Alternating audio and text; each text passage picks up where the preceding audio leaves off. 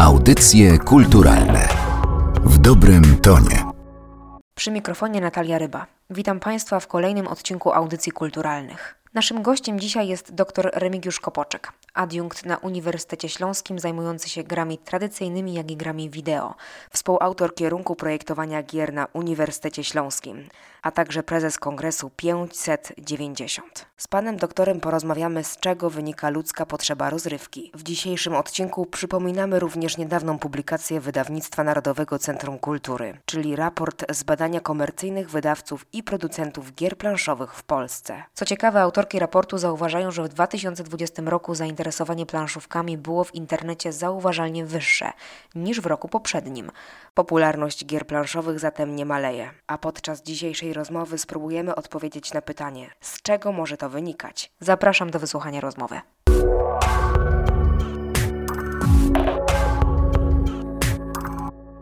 Panie doktorze, na początku chciałabym zapytać, czym jest pojęcie ludyzmu i jaki jest jego związek z grami planszowymi? No to jest szerokie pojęcie. Ludyzm jako taka chęć zabawy, czy takiego prowadzenia życia takiego związanego z, z uczestnictwem w różnego rodzaju zabawach, no jest takim immamentną częścią elementu życia każdego z nas. Zresztą wielu badaczy wskazuje na jako element, który powodował w ogóle rozwój kultury. Ta, ta chęć zabawy, uczestnictwa, czy współuczestnictwa w zabawie była dosyć ważna ważnym elementem rozwoju kultury i cywilizacji jako takiej. To by oznaczało, że w człowieku pragnienie rozrywki było od zawsze, zgadza się? To nie tylko w człowieku, no proszę spojrzeć na, na zwierzęta. To jest e, część rozwoju ludzkości. Ta zabawa też ma taki element oczywiście przekazywania różnego rodzaju bardzo ważnych cech, umiejętności. No oczywiście cywilizacja wykształciła to dużo bardziej złożone struktury, które mają przygotowywać powiedzmy młodzież, dzieci do współuczestnictwa w takim życiu społecznym. Nie jest to rzecz, która jest tylko cechą ludzi, także świat przyrody pod tym względem też jest bardzo bogaty w różnego rodzaju przykłady. Czy gry planszowe można traktować jako zjawisko kulturowe? Jak najbardziej. To też jest bardzo zjawisko, które pokazuje nam pewną dyfuzję pewnych zjawisk, ponieważ jak przyjrzymy się na, na przenikanie pewnych gier, to one przechodzą z pewnych krajów bardzo odległych niejednokrotnie od Europy na przykład, tak jak gra Pakisi, która znana, znana jest u nas po prostu jako Chińczyk. Jest grą wręcz bardzo istotną z punktu widzenia kultury, historii e, i obyczajów, które panują w Indiach, a ta gra jest u nas znana jako Chińczyk, tak? Więc to na przykład pokazuje, jak ta dyfuzja tych pewnych zjawisk przenikała z poszczególnych krajów, trafiając na zupełnie inne kontynenty. Jako ciekawostkę można powiedzieć też, że ta gra o podobnym charakterze była też znana w środkowej Ameryce, w, w kulturze azteckiej, więc pokazuje to, jak te pewne rzeczy mogą naprawdę pokonywać olbrzymie odległości i, i trafiać do zupełnie innych kultur. Także to jest jeden przykład. No, gra szachy też e, historycznie pochodząca od czaturangi indyjskiej, czy warcaby, które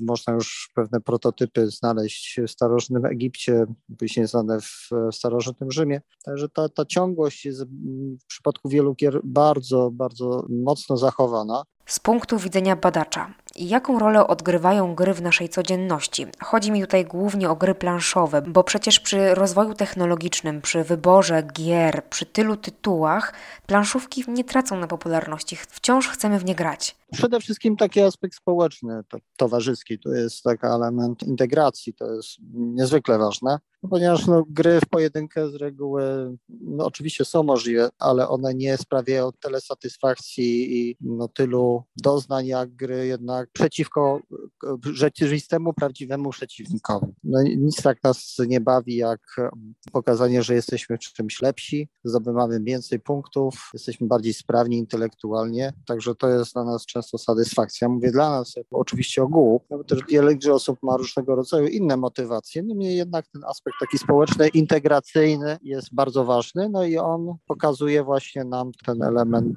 współuczestnictwa, które gry planszowe nam zapewniają. Oczywiście wiele innych gier ma też ten, ten charakter, ale planszówki są jakby takim no, bardzo fajnym przykładem, kiedy możemy zaprosić do, do gier bardzo wiele osób. Jakie jest Pana zdanie na temat RPG, czyli Role Playing Game, gdzie osoby grające wcielają się w konkretne postaci i spotykają cyklicznie, żeby grać? To jest bardzo ciekawa gałąź, ciekawy typ gier, które powodują, że można wcielać się właśnie w te postacie.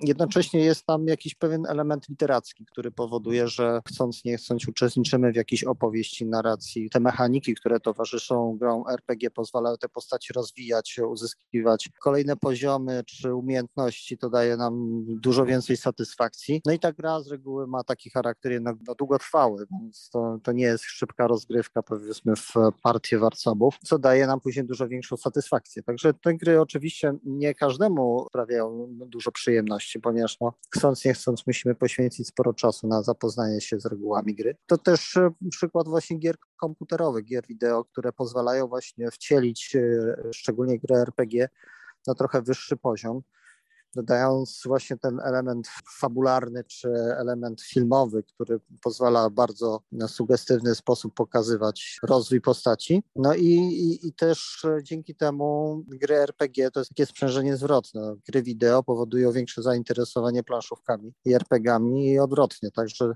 to jest takie samo napędzające się mechanizmy, które idealnie współgrają, ponieważ zarówno gracze komputerowi, którzy bardzo lubią ten gatunek, często sięgają właśnie do gier tradycyjnych, jak i gier planszowych, a jak również gracze, którzy lubią gry planszowe, widząc tytuł gry wideo, który bazuje na grze, którą oni znają z gier planszowych, często po nią sięgają. Także te światy się przenikają bardzo często w tej chwili. No i ten renesans gier planszowych ostatniego czasu to jest zjawisko już bardzo widoczne i wiele osób chce w te gry grać w taki sposób, żeby właśnie poznawać bardzo złożone mechaniki, ucząc się ich, poświęcając temu naprawdę dużo czasu. Zatem mechanika gier tradycyjnych wkracza w struktury gier wideo.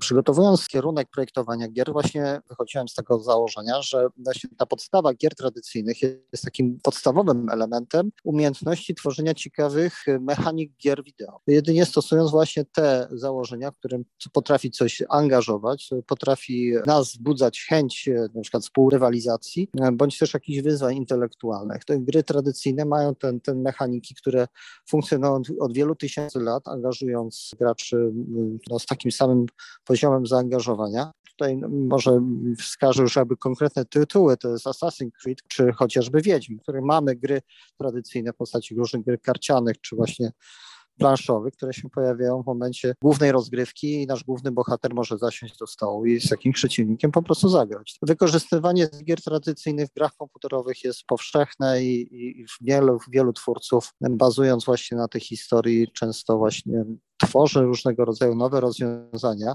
nowe, ale bazujące właśnie na, na tym, co już jest znane od wieku. Jak się Pana zdaniem ma rynek gier planszowych w Polsce i przy okazji, czy poleciłby Pan kilka tytułów, po które warto sięgnąć? Oj, proszę mi wybaczyć, ja tutaj nie jestem ekspertem akurat nie od polskiego rynku, więc nie, nie odpowiem na to pytanie. Informacji, które dochodzą do mnie jako powiedzmy gracza e, bardziej niedzielnego, jeżeli chodzi o te tytuły, wynika, że istnieje kilka firm, które naprawdę świetnie sobie radzą. Tu jest e, naprawdę bardzo duży potencjał. Tak jakby porównując polską branżę gier planszowych do, do branż gier wideo, wideo to jest no, gigantyczna przepaść. Jednak Polska słynie przede wszystkim z gier wideo i to gry wideo są takim głównym nośnikiem, no powiedzmy, tej kultury zabawy, tego ludyzmu na świecie. Jako anegdotę mogę powiedzieć o historii, którą miałem na Uniwersytecie Komunikacji w Pekinie. To jest uniwersytet, który ma najstarszy kierunek projektowania gier w Chinach. I będąc tam na takim pobycie jako wykładowca,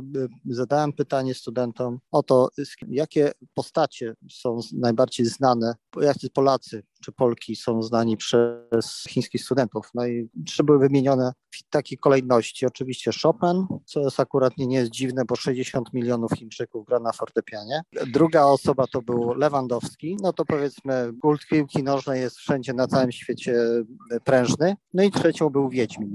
Jak się dowiedziałem, Wiedźmin też jest Polakiem i to pokazuje pewną siłę i jednak pewne znaczenie gier w ogóle jako takich w popkulturze i kulturze szeroko rozumianej. Także gry te tradycyjne, ja, ja myślę, że będzie to taki element jakby no, trochę działania wtórnego, czyli takiego pierwszy bodziec na świecie, który będą niosły polskie firmy tworzące gry wideo utoruje drogę twórcom gier przeróżnych, bo to i, gry karciane, i gry RPG, czy, czy planszówki szeroko rozumiane. Ta marka polskich gier pozwoli właśnie takim twórcom mniejszym, czy wydawnictwom, które w Polsce zaczynają funkcjonować w dużo większym stopniu, rozwijać się niż, niż tylko jakby próbowali to robić samodzielnie. Także ta synergia pomiędzy jednym i drugim rynkiem jest bardzo silna.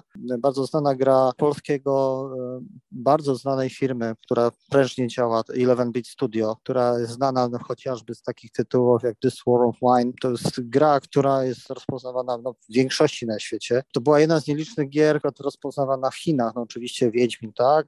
No i później jako druga często była właśnie wymieniana ta gra This War of Wine, Eleven Beat Studio. Oni wydali niedawno grę Frostman, która również została wydana w formie gry planszowej. To pokazuje, że właśnie niejednokrotnie twórcy gier wideo szukają właśnie punktu rozwoju właśnie w, ty, w tytułach takich, które pozwalają grać również na stole. Gościem audycji kulturalnych był dr Remigiusz Kopoczek, adiunkt na Uniwersytecie Śląskim. Rozmawialiśmy o znaczeniu gier i rozrywki w kulturze. Dziękuję panu za rozmowę. W związku z tematem dzisiejszej rozmowy zapraszam również do posłuchania audycji Gry planszowe Ojczysty w edukacji w której Martyna Matwiejuk rozmawia m.in. z Martyną Rudką z działu badań i analiz NCK. Tematem tej audycji były wyniki raportu na temat gry planszowej Ojczysty, wydanej przez Narodowe Centrum Kultury. W tym odcinku audycji kulturalnych to już będzie wszystko. Bardzo Państwu dziękuję. Do usłyszenia. Audycje kulturalne w dobrym tonie.